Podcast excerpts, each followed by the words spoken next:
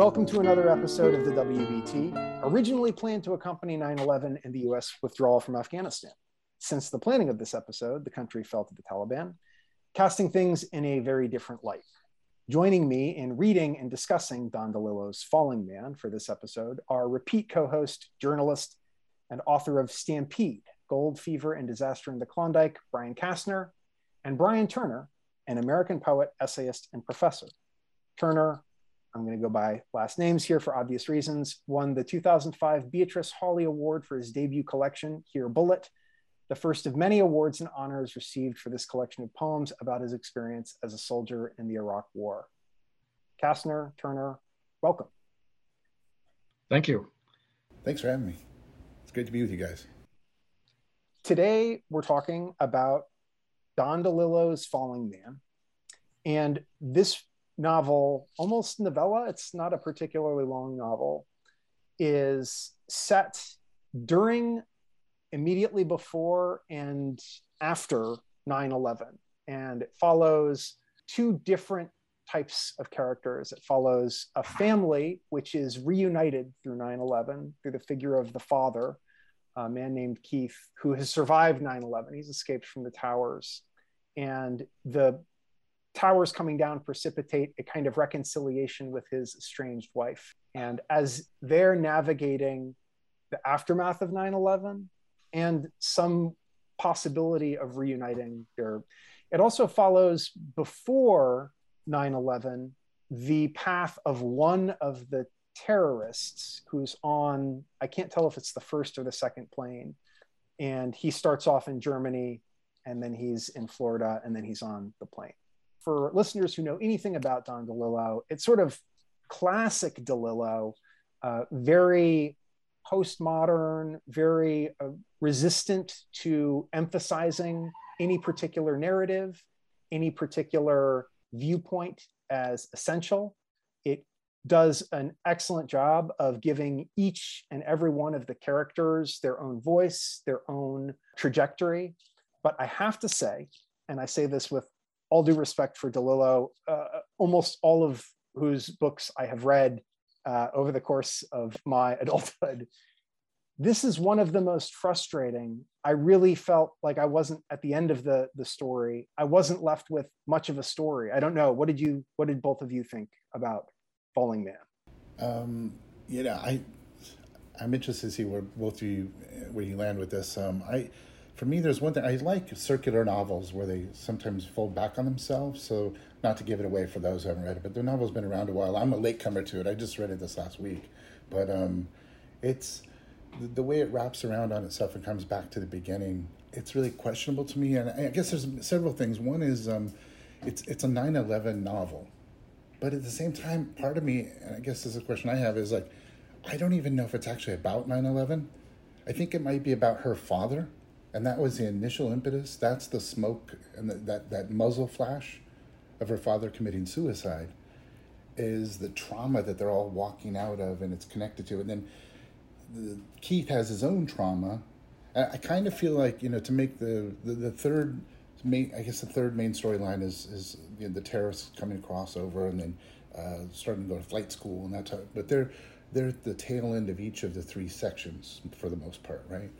And and we don't we don't really stay in their lives too much. I'm, I know I'm rambling a bit here, but I guess I have some question. I'm I'm kind of troubled by that narrative a bit. I don't. I, I see it in my own work. I, I've tried to do some things where I've sort of tried to cross the battlefield, and to walk across and to to see all sides of the battlefield.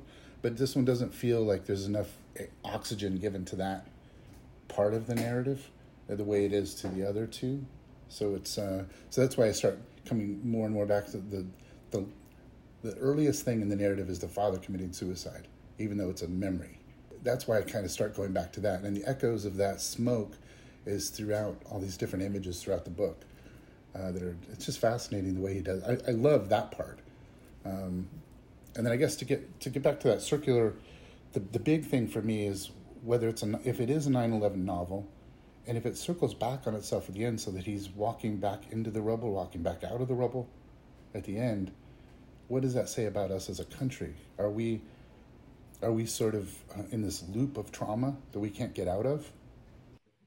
Yeah, I, I don't even know where to start, Brian, on some of the, I mean, you raised so many good points there. So I would, let me first start by agreeing with you. I don't think it's a 9 11 novel. I agree that I feel like DeLillo was initially drawn to this family story. For me, it wasn't Lianne's father committing suicide that seemed like the central idea. To me, it, I mean, DeLillo writes about sex a lot. And so to me, it was really, I, I felt like the, the story that he was drawn to is this idea of these estranged couple getting back together.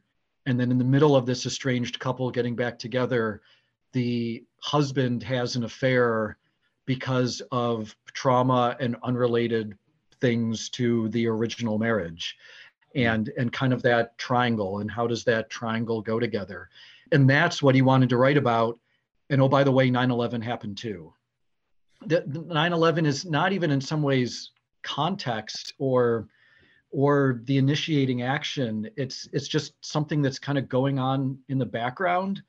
To me I, I don't know like the title falling man refers to this avant-garde performance artist who keeps recreating this scene of of the the man falling out of the towers and he has a harness and he appears randomly and whatever else. And i kind of wonder if for delillo like 9-11 is not to minimize him or or his emotional capacity or anything but like is 9-11 avant-garde performance art? Like he's re- he he writes a lot about the visuals. He writes a lot about what it looked like. What did the towers look like? What did it look like on television?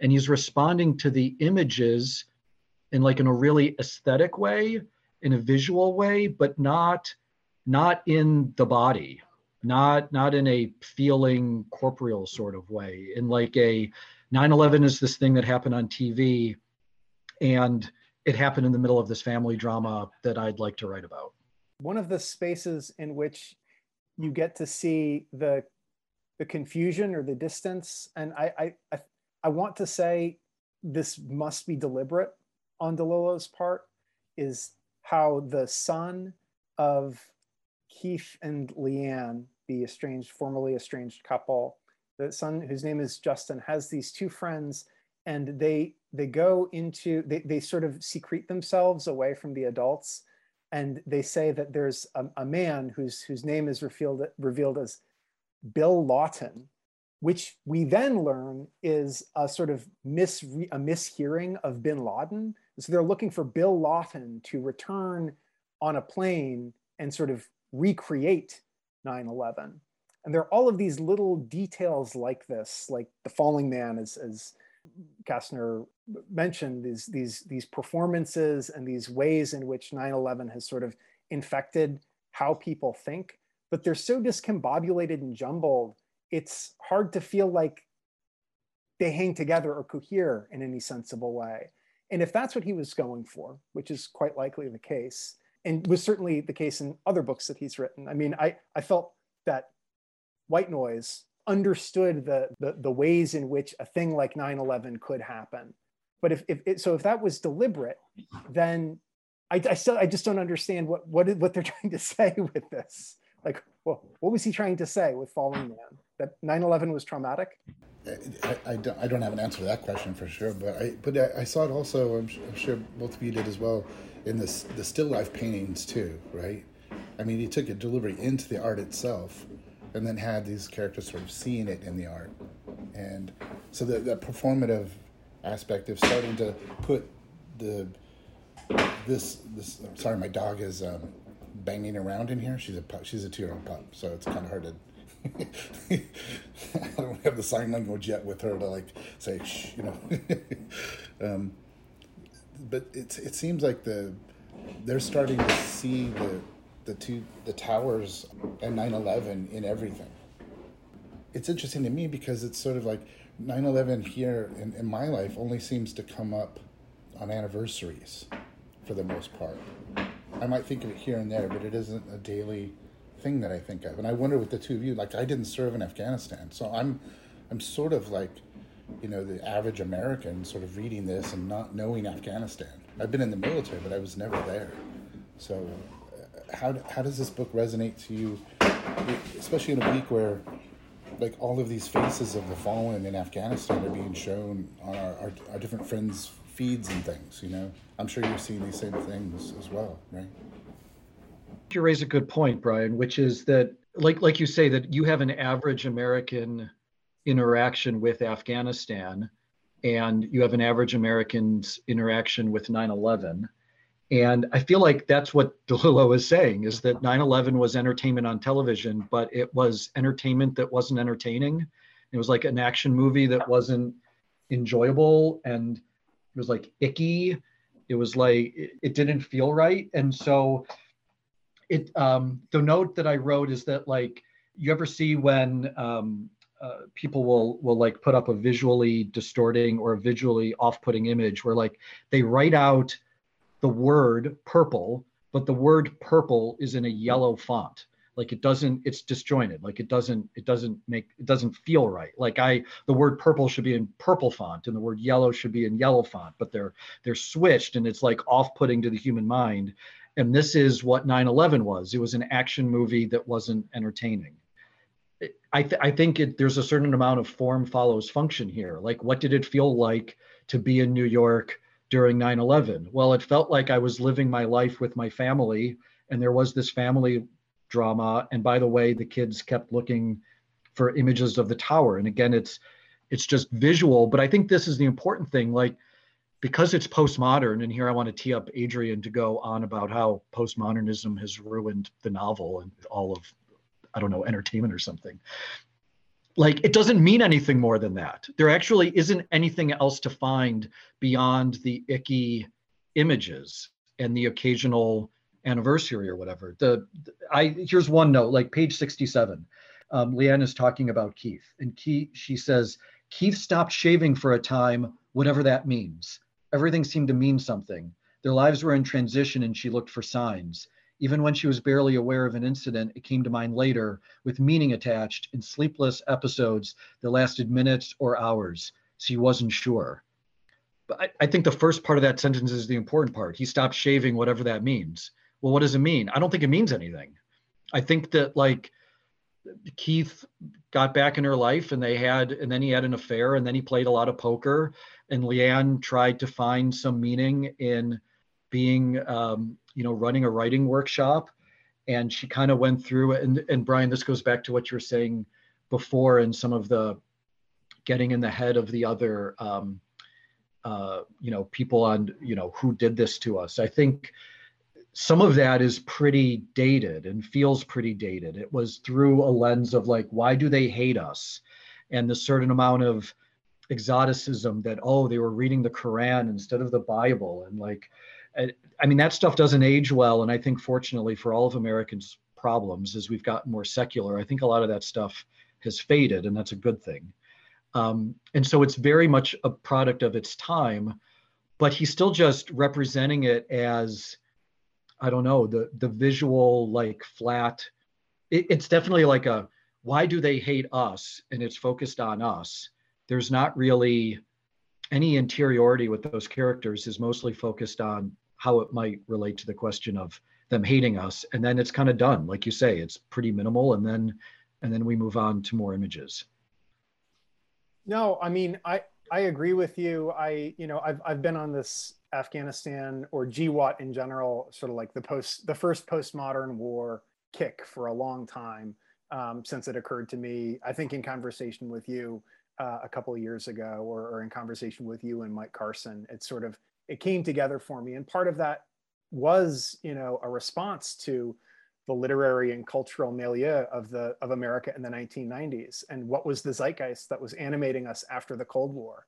Um, and, and all of the thinkers and all of the writers uh, were, were speaking in, you know, a purely humanistic postmodern language that applied best to places and spaces like apartments in New York City and Los Angeles. Very well educated places, ambitious places, places of vision. And they didn't leave a lot of room or space for com- truly competing visions. And I think you're exactly right that one, it's just occurring to me now that like one of the reasons the, uh, the terrorist plot falls a little bit flat is it doesn't capture the alienness to a place where people are thinking about everything that they're talking and thinking about and what the other characters are thinking and talking about which they have to talk and think about um, constantly. Um, so that's that's the postmodern thing. Everything that you say or think and think about other people thinking about you is important and necessary and requires you know all of everybody's attention always versus in this particular case and you know to, to, to your point about you know the the orientalization of it or like so, sort of the, the xenophobia of it on a certain level you know the uh, the Quran, the man who reads the Quran, and now his life is on a, a certain path. And it's really much more about modernism versus postmodernism. The terrorist whose uh, whose name is Hammad is talking. You know, he he orders his life manically to the point where everything revolves around a one particular meaning, which happens to be this thing that we all know, sort of, you know, the meaning of jihad, the meaning of a holy war or a religious war. And it, it is, you know, very dated and it feels, you know, of its time. Reading this, I knew almost immediately that I was reading DeLillo, but I also felt like I was reading Franzen and I felt like I was reading David Foster Wallace. And I felt like I was back in that moment where you had to think all the time about everything that everybody was thinking and saying. And that all had, you know, a special meaning apart from whatever universalizing thing was, you know, operating. And we we sort of forgot how to write narrative. And so the terrorist subplot you know, in a way doesn't work. It works only because we know it happened that way. But if this were a book that was just imagining terrorists, I don't know that I, I would read it and I'd be like, I don't think terrorists think that way. So he's just going to get in a plane and that's what he's going to do. Because some veteran of the Iraq War said that he was like troubled by the fact that he shot kids or something. Like, I don't know. I don't, I guess so. I guess he would probably do it. Uh, and that's the problem with postmodernity in general. Like, that's the problem with with where we are today as um, I think as a culture that completely and utterly failed to understand a country that we spent 20 years in to the point where the country basically voted not everybody but overwhelmingly to go with the Taliban. They voted by surrendering or negotiating or most of them not leaving. Many of them did leave, including friends of ours, or are trying to leave and, and I, I don't mean to minimize their struggle at all. What I do mean to say is that, you know, we have a responsibility for it. And the people who are responsible for that ultimately are the people who, like Keith, were occupying positions of wealth and privilege and power, and to whom it was easier to retreat into their understanding of themselves or how they were affected by it, rather than how everything that we would do would affect people in the Middle East in their context, not in our sort of imagining of it. You, you know, there's a um, uh, I don't know how to pronounce his name, but um, it's Coetzee. Do you know how to pronounce his name? Does anybody? Yeah, because what I love about his books, um, that's the, the, the underlying story here is that triangle that Castner talked about, and it reminds me of the, the failed protagonists in most of Coetzee's work. Where, except in Coetzee's work, it's always the degradation of the body and middle age tearing down. But here, it's the interior life that's fragmented and broken into pieces in this attempt to try to put it back together somehow. You know, early in the in this novel, it says uh, there was something critically missing from the things around him, right? As he's walking out of the dust and rubble of 9/11, and that seems like the the call to the book is to there was something critically missing from the things around it. And so, and the book's written in all these like frag- these little vignettes all the way through. The, the, one of the things I liked about it is the, the way, in terms of like aesthetically, is that the vignettes I really felt like I was sort of floating.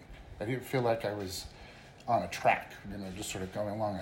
I, I, I knew we are going to go back. You, you quickly see how how it works, but there's you know these different um, narratives that are taking place that are chopped up and, and put together. But but it, I did feel sort of like I was floating through the whole book a little bit and that that seems kind of like uh, this, and, and that makes me wonder, like, is that why the book resolves back into this, goes back into the dust and all that? Because that's the only place where things, even though things were critically missing, that's the only place where things all, because the sentences start spooling out and unraveling in those two at the very end and in the very beginning.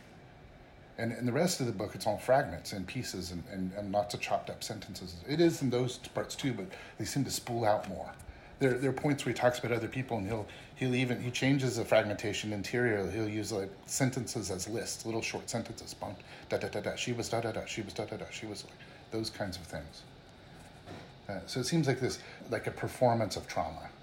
Yeah, that that's interesting. I'm I'm. I'll let me answer your question. Then I want to go back to you, Turner, and ask the question in like a slightly different way. To me, I admit, like those portions in the tower, to me felt like it felt like he had watched a lot of television of what happened in the towers, and then as he was watching the videos, he was like typing out what he saw you know like almost like a reporter. I, I guess i didn't i didn't feel the emotion there. I felt like that was still being reported. And to go back to something adrian said i really like white noise. I feel like the dread and the the malevolence and the threat of the airborne toxic event is what makes that book.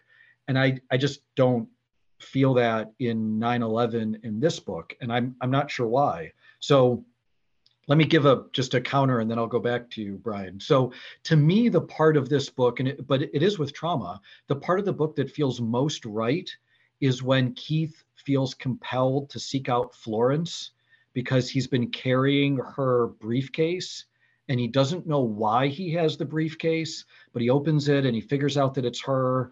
And then he takes it to her and they just sit and talk and they have this connection because they were both in the towers and they both worked there and they could uh, i forget exactly what he says but he talks about keith talks about how they could just recite for hours a play by play essentially of everything that happened to them that day and it didn't matter how many times they said it and how small the detail was they could go back over it and over it and over it. And i guess because I was just in Kabul, you know, when the city fell, and I just I just got out, and I have a few people that I just got out with. We're doing that right now. Like we are spending hours talking about the tiny minutia details of like what minute by minute happened, and I feel this connection with these people because of that.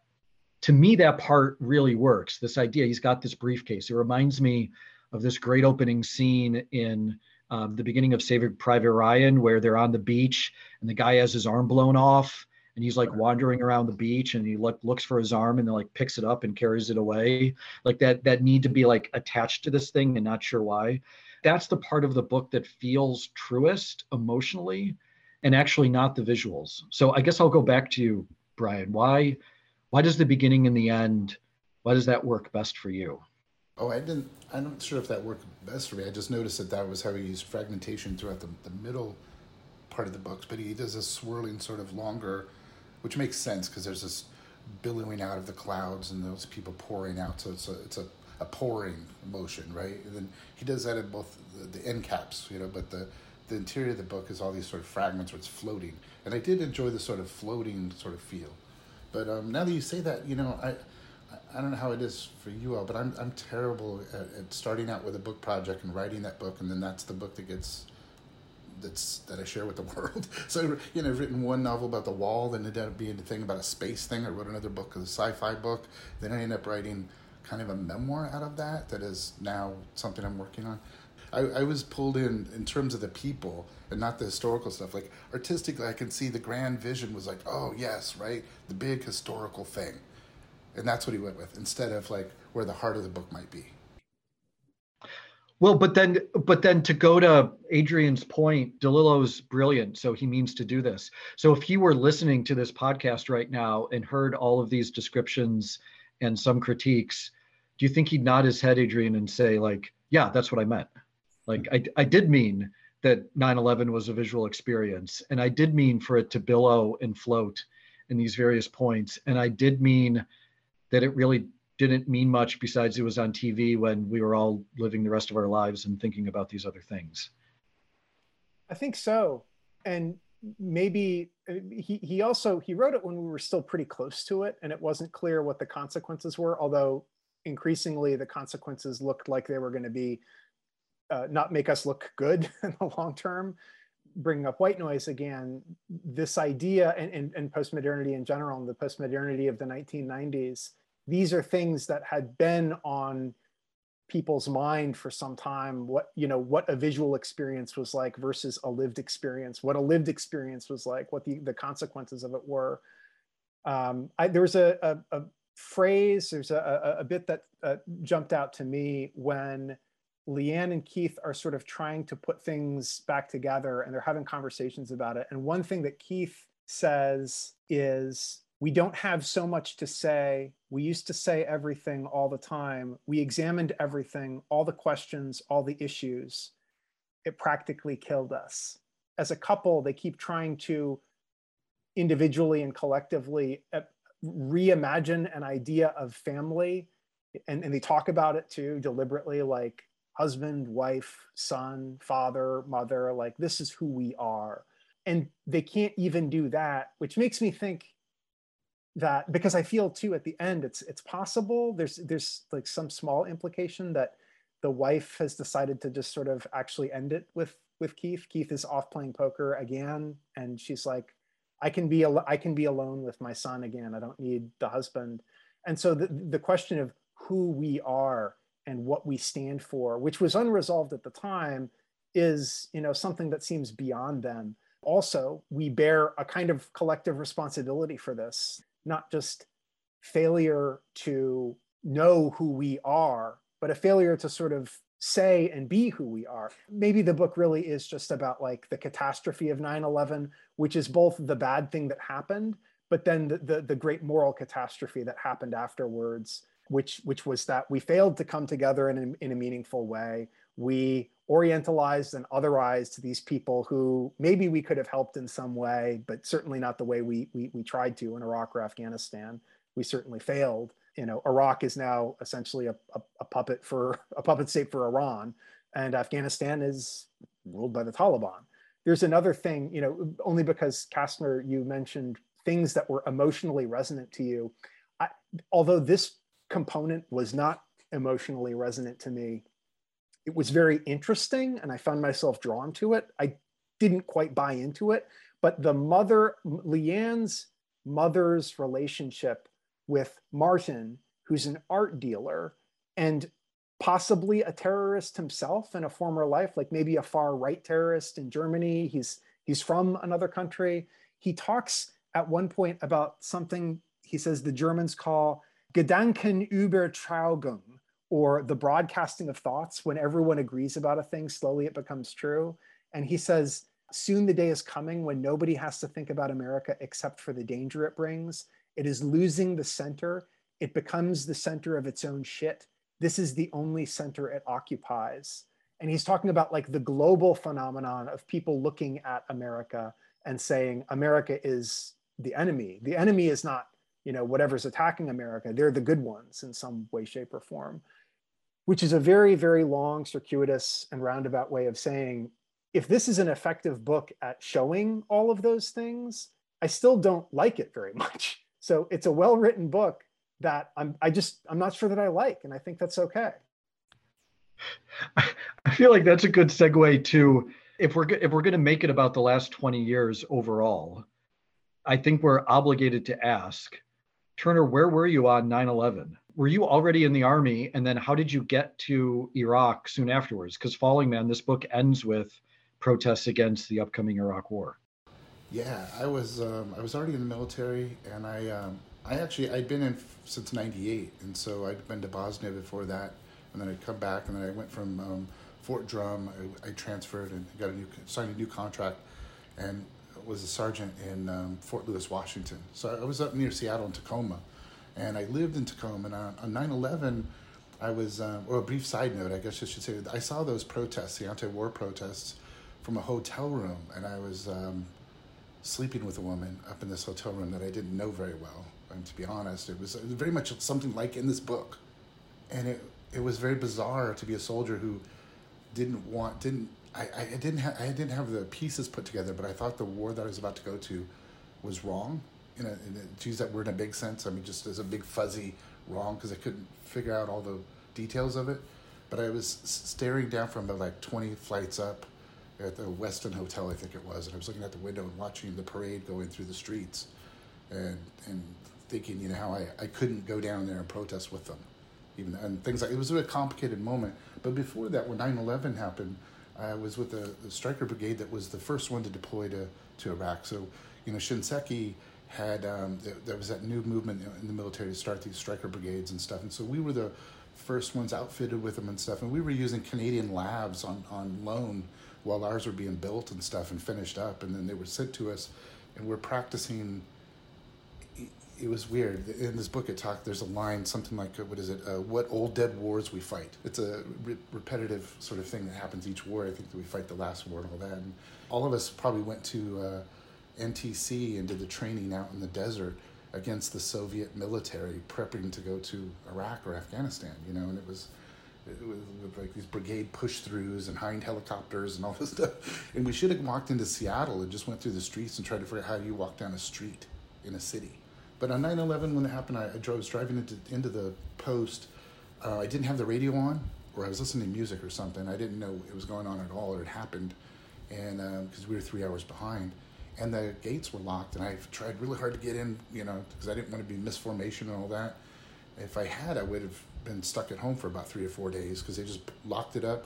What ended up happening is our unit i had a bizarre kind of 9-11 experience which is i was out the base closed down and it's this huge base so there's forests and training areas like all these large bases and there's little dirt roads and there, there are a lot of like meth labs out there and chop shops where they take um, stolen cars from Tacoma and Seattle and they go out there and chop them up and then sell the parts off of them and leave them out there.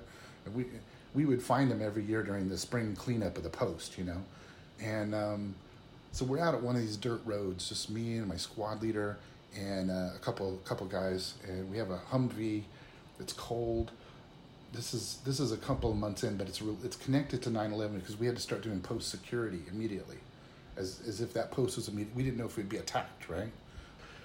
So we have one roll of concertina wire across this dirt road. We have a box of MREs, a Humvee with a vinyl top. We've got one heater in there, which we'd switch off to whoever's going to sit there and kind of get warm. And we were just bored. So I think we had um, a nine millimeter with some rounds in, you know, one magazine of rounds. And we're defending America, doing our thing, but bored, right? So I remember uh, the squad leader, he, he said, Forsman, walk out to the road. And so Forsman walks out. And then he made his hand into a pistol and goes, bang! I just shot you. Yeah, it should hurt. And so Forsman starts crying out. He said, You'd probably fall down. People shoot you, you usually fall down. So he falls down.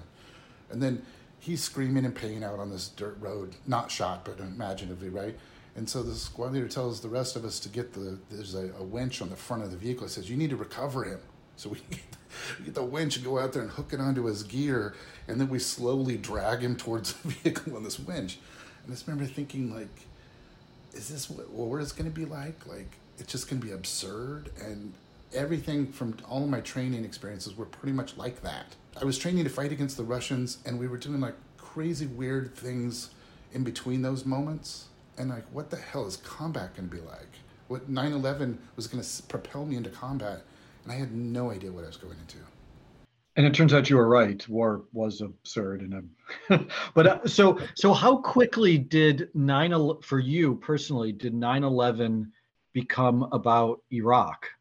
If you were in Shinseki's first Stryker brigades and you knew you were going to the initial to the initial kickoff, so how quick was that? See, that's the thing. We did we couldn't make the initial invasion because we had to wait for our to to get the gear and to get certified. And I think because a lot of careers were on the line with that new idea, they wanted to make sure that we were really squared away and it didn't just fail right off the bat, right? Because they had a whole bunch of these units lined up after that to be made. We were in the we were the first replacements. We we ended up I crossed the border in Iraq um, on the third of December two thousand three. We were among the first groups to replace the, the invasion units. We had too much gear they were sending us so much stuff. We had, we had the best sight systems, whatever the you know special forces had. We had those. We had we had all the gear. Unlike you know what you're hearing from some of the in, invasion units of having to weld on stuff and people sending them pistols and stuff and all that. Um, it was the opposite. We put stuff in inside the storage containers because we didn't want to be responsible for paying when they got lost or broken or something because we just had and too much shit to carry. I, you know, to answer your question though, I, I had two wars that I might go to, and I didn't know which one and I was reading about both, and I was trying to get poetry and things like that to kind of understand the culture of these places. But I was reading mostly about Afghanistan. I think because I was hoping we would go to Afghanistan, because I felt among the two, it seemed like there might be some reason that we're going there that I could understand. And the other one just seemed really fishy. It just didn't smell right, you know. And then uh, we got orders to go to Iraq, and there we went. I have learned as as I've gotten older what kind of a bizarre 9/11 experience I had, especially when it comes to Iraq. I'll be like counterfactuals and counterintuitive and counter the narrative. So like I got to Saudi Arabia in August of 2001 and I was the uh, NBC guy for Prince Sultan Air Base uh, south of Riyadh. So um, our unit, I was the commander as a young lieutenant, and we, you know, were in charge of chemical warfare and biological warfare and nukes if it came to it. And so that one of the very first things uh, that happened when I arrived in August of 01, uh, and this was for Operation Southern Watch, by the way, which everyone forgets. The U.S. Air Force was bombing um, Saddam and, and his stuff for a decade, essentially, from from 1991 all the way to 2001. So I go to the super secret squirrel intel guys, and when I first arrive, and I say I need a brief on what the threat is, and my super secret intel brief, again August of 01, was that Saddam Hussein still had a chemical weapons program. He still had a biological weapons program. He had Scud missiles full of anthrax that were buried in the mountains north of Baghdad, uh, and that it was ready to be used on our air base at any time. On the morning 9 11 happened, well, it wasn't a morning for me, it was the afternoon. It was on TV, I guess to go back to DeLillo. I told the guys watching TV, like, hey, ch- change the channel. Like, we're not going to watch a movie here. You shouldn't have a movie on like during the workday. And they said it wasn't a movie, it was what was actually happening. But as that was happening, I had to go to a brief at the wing because that morning Saddam had shot down a predator. And we were going to be starting a new bombing campaign, like a big one in Iraq, because Saddam shot down this predator and like we had to knock out his surface air missile capability in southern Iraq. So, like, I remember asking my commander in that briefing on 9 11, like, hey, are we going to start? Is this, we're about to start a war. Is it starting in Afghanistan or is it starting in Iraq? And the answer I got from the general was, we don't know yet. It could be both. I understand the whole Bush lied, Cheney lied, they made up the intelligence, Colin Powell made up the stuff at the UN and like everything else. The month before 9 11, the official, official mainstream Air Force intelligence line was massive chemical and biological weapons threat, which is why I had a job in Saudi Arabia. It's just the whole thing has always been so confused and mixed up in my mind, I guess, from the very beginning. I don't have a question or a point with that, just a the moral clarity, Brian, that you have, and I know that Adrian that you had, I want to hear about what you were doing. Like to know in the beginning, I'd, I should be protesting this war. I just, I never had that because of how it started for me. I got a quick question about that. Has it ever occurred to you that you're one of the people who was responsible for 9/11 because you were one of the infidels in the Holy Land that Bin Laden used to radicalize yes. the?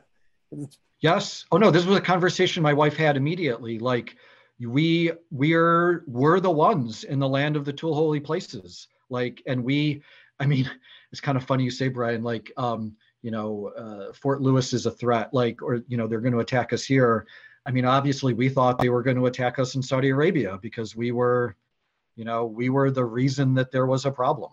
Absolutely, I thought that. Yeah, yeah. And I should be clear, I don't actually think you were personally responsible in any way, shape, or form. But I, I just just to, to, to clarify that, um, because the people who are responsible are the terrorists who flew the planes into the buildings you know you have to this is this is a sort of another failing of postmodernity is that like we can say we can assign responsibility for this but that doesn't mean that the people who flew the planes into the towers then therefore become cardboard cardboard cutouts. You know i think we i think there's a desire to to make them villainous or make them into villains and kind of constrain them as characters or as individuals because they've done this awful thing but then you lose something and it's not an either or it's not you know like well it, it's either it's our fault, fault or it isn't our fault. It's both. And to you know to tell my 9-11 story very quickly i was a college student. I was doing my laundry. Um, i was at home doing my laundry no less because i could do it for free there. I could save a few bucks. And so my dad ran into my room and said, Adrian, New York is under attack. That's how he phrased it. He said, New York is under attack. Nobody knew in the at first what was going on. And so I, it was a, I don't remember the day exactly, but for, for whatever reason, I didn't have a class that day. I'd, I'd cleared out my schedule. So I watched on TV like everybody else that day. And then I, I met up with my friends at one of my friends' uh, apartments. Eric Nelson, a contributor to The Road Ahead. Uh, we met up at his place and, you know, went, ran through a box of wine, uh, a case of wine, I should say. And then later that week, I tried to make my way down to 9/11. I just took a hopped on a, a train and uh, tried to get down there to see the towers. And by that time, there were all these checkpoints. You just couldn't get close to the place. It's one thing to say this is how it was at the time, um, which is very confused. And it's another thing to say, you know, what is the significance of this thing? And and for I think one of the reasons you know we're talking about this we all have clear memories of where we were. And i, I don't know about y'all but when it happened at the time it seemed pretty clear at that moment that we were watching something that was going to be transformative. It wasn't going to be something that was forgotten a week later or a month later or a year later. It was going to be significant.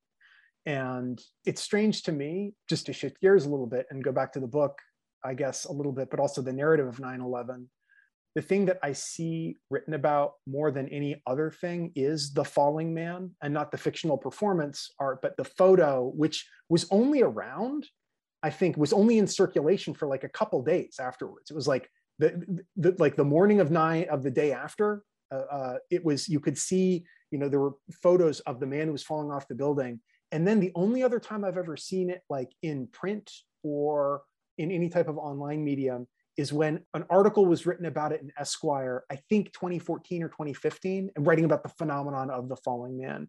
And the falling man, too, is another sort of like modern idea. It's not a postmodern idea. And that's one of the reasons it's it's so sort of arresting, I think, is because it's a person who, faced with the inevitability of death, makes some type of choice, takes, takes the last shred of agency they have as a human being and says, here's how it's going to happen for me.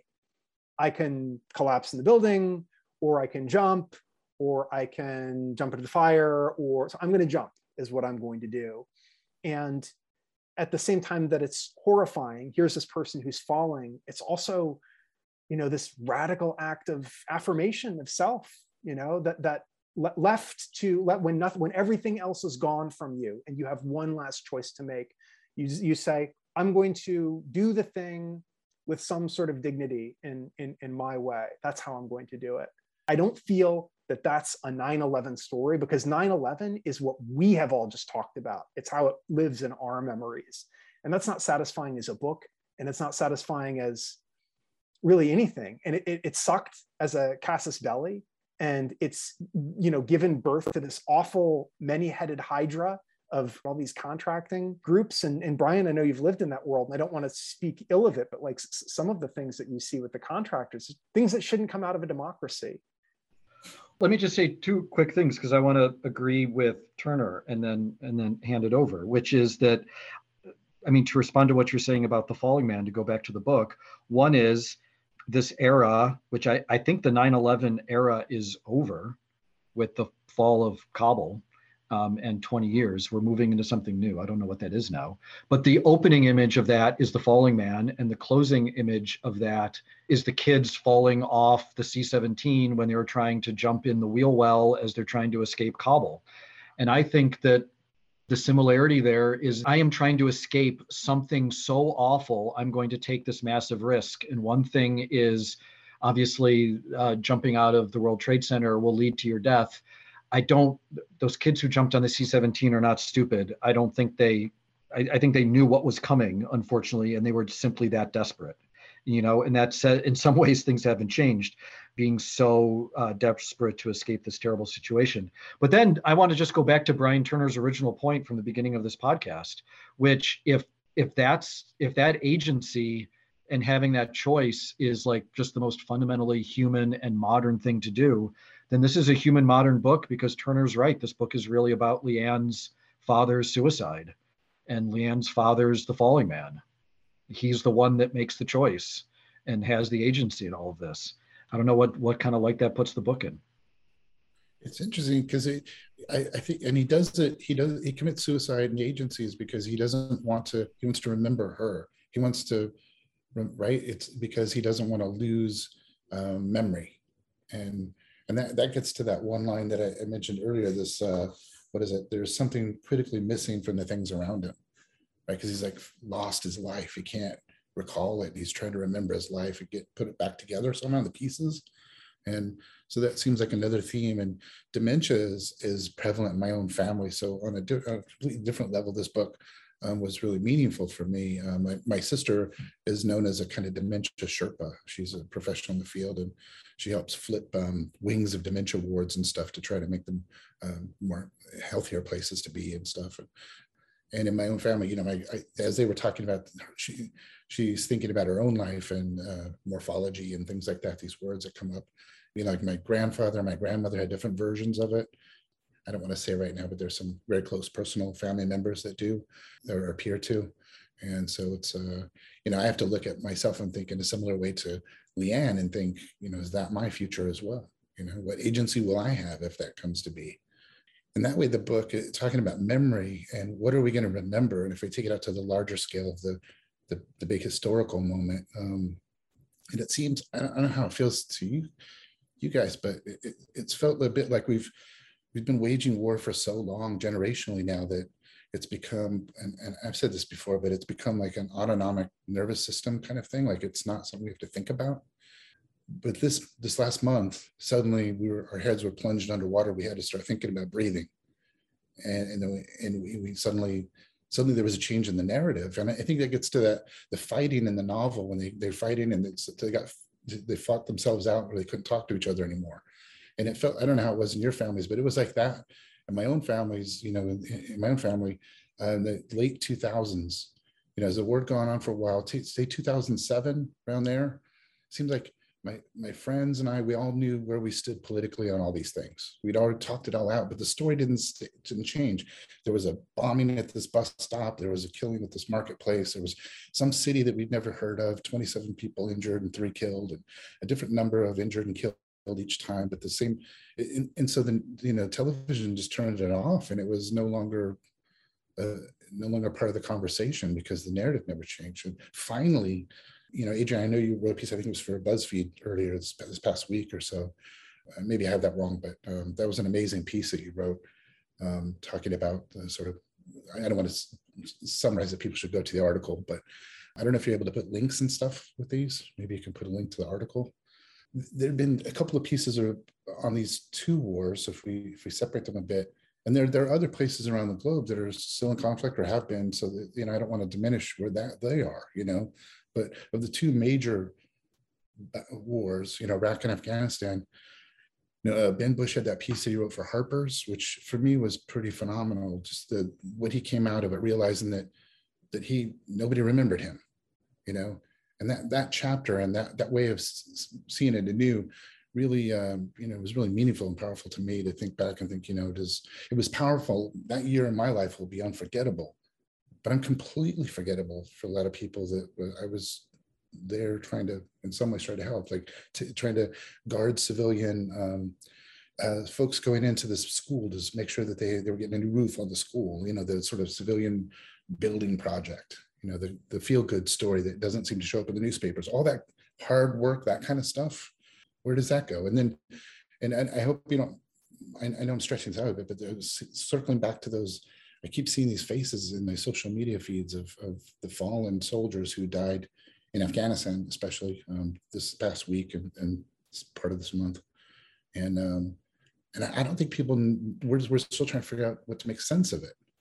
So like they're all kind of the falling man in a sense, you know. And it's like, uh, what do we make sense of their their blood and their sweat and their tears, you know?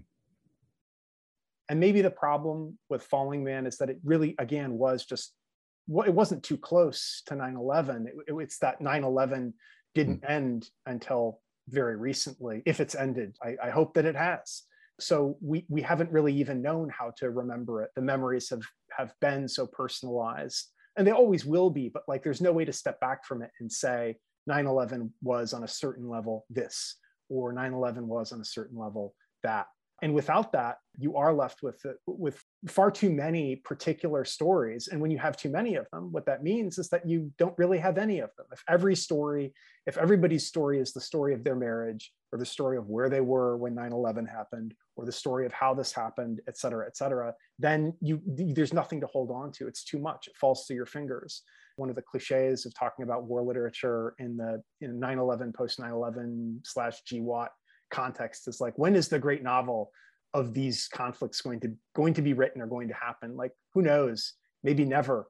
Um, maybe it already has and we, people just haven't kind of found it yet. Maybe it's going to be written 50 years from now by somebody who lives in russia like tolstoy's great great grandson who knows? We're just very very close to it and it's still happening. The last thing i'll say on this subject brian uh, turner responding to your point about dementia is that dementia is a word that we assign to a host of neurological neurologically degenerative conditions and diseases that tend not exclusively it affects every human but tend to affect uh, northern and western europeans for whatever reason. There's some evidence that this is the case because uh, northern and western europeans have been living longer for than other parts of the globe for more, and we have more data on those lives than any other, so we can actually measure it. And it's not a question of like whether this is actually a thing that affects us at greater numbers, or that's just kind of what the data has says because that's the data that we have on hand.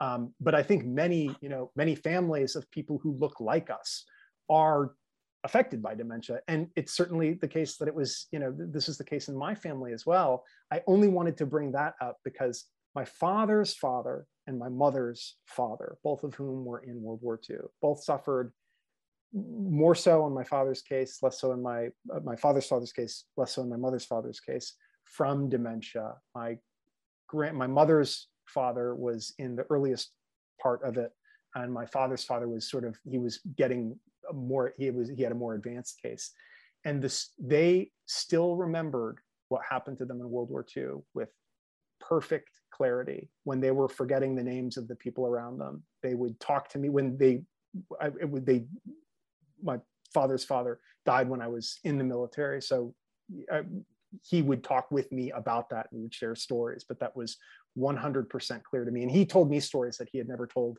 uh, to anyone else in the family because I'm sure first partly because he remembered them in a way that he hadn't, but also probably because it was sort of safe for him to do that. Yeah, and I guess I just had this. I just had another similar experience where I my observation with talking to people who escaped Kabul as part of this evacuation is that it's overwhelming because there's a density of stories, and everybody has a story that they should write a novel about, and you wouldn't believe any of them. And this is what happens in the wars, and this is what happens in these like. Um, like like you'd said before adrian when when 9-11 was happening you were sure that it was not something it wasn't just a passing news story. It was going to be it was going to be around for a really long time. I guess my final thought then is it is a out of all of those densities of stories the one that delillo chose to write was a family story about a mother and father maybe coming back together but maybe also having an affair and maybe also playing poker. And that and that's the one that he picked and they and they keep encountering this artist. Like there are of all the stories to choose, that was it. I'm, I guess I still don't know what to make of that then, but by the end of it, but um, you you might be in a unique position to to write that. I mean, you are in a unique position to write a really profound book that, and in the way you, you know, I hadn't put those two together. The the two the, the boys, you know, falling from the plane, like the soccer player and but I was also thinking, I'm not sure if it was the two of you. I think it was the two of you earlier on a, for, uh, an earlier podcast. You you talked about Alexievich, I think, at one point. I mean, that might be a way towards something that might be. It's still a catalog, and catalogs are always going to be inconclusive. But you know, I'm not. They're going to be incomplete. You know, but but that that feeling that you get of oral testimony across a wide range can can really do a lot of in those oral projects and things like that too. I think there's one connected to 9/11 as well. You're right having talked about it a lot, I, I knew there was a lot to it. I'm still not sure that I like it, but as always with DeLillo, it's uh, extraordinarily well written and meticulously crafted. And I think if there if there are flaws in the book's conceit, it's flaws with the setting and he tackled uh, an extraordinary event and, and just just an eff- any effort to uh, to understand or create a narrative framework for 9-11 and what 9-11 is and means is a, a really ambitious undertaking. So I, I, I, certainly couldn't do it not with with any degree of uh, sincerity. Falling man recommended. Well, we're doing final thoughts, my final thought is that if you want to read a DeLillo book that's full of dread and threat, uh, read White Noise instead. Um, and then, but then at the same time, I'll cut DeLillo slack because as we went looking for what book to read about 9 11, there's actually a dearth of books. There's a real shortage, and maybe that says something about the challenge of doing it at all. So I will, uh, like you said, Brian, um, you admire his ambition to even try to take it on. I mean, we've all written multiple books about wars. I'm not sure. I know writing writing a book about 9/11 feels way more daunting than write a book about the wars that we've all been writing about. So I will give him credit for doing that, but I'd still recommend other books out of the DeLillo canon.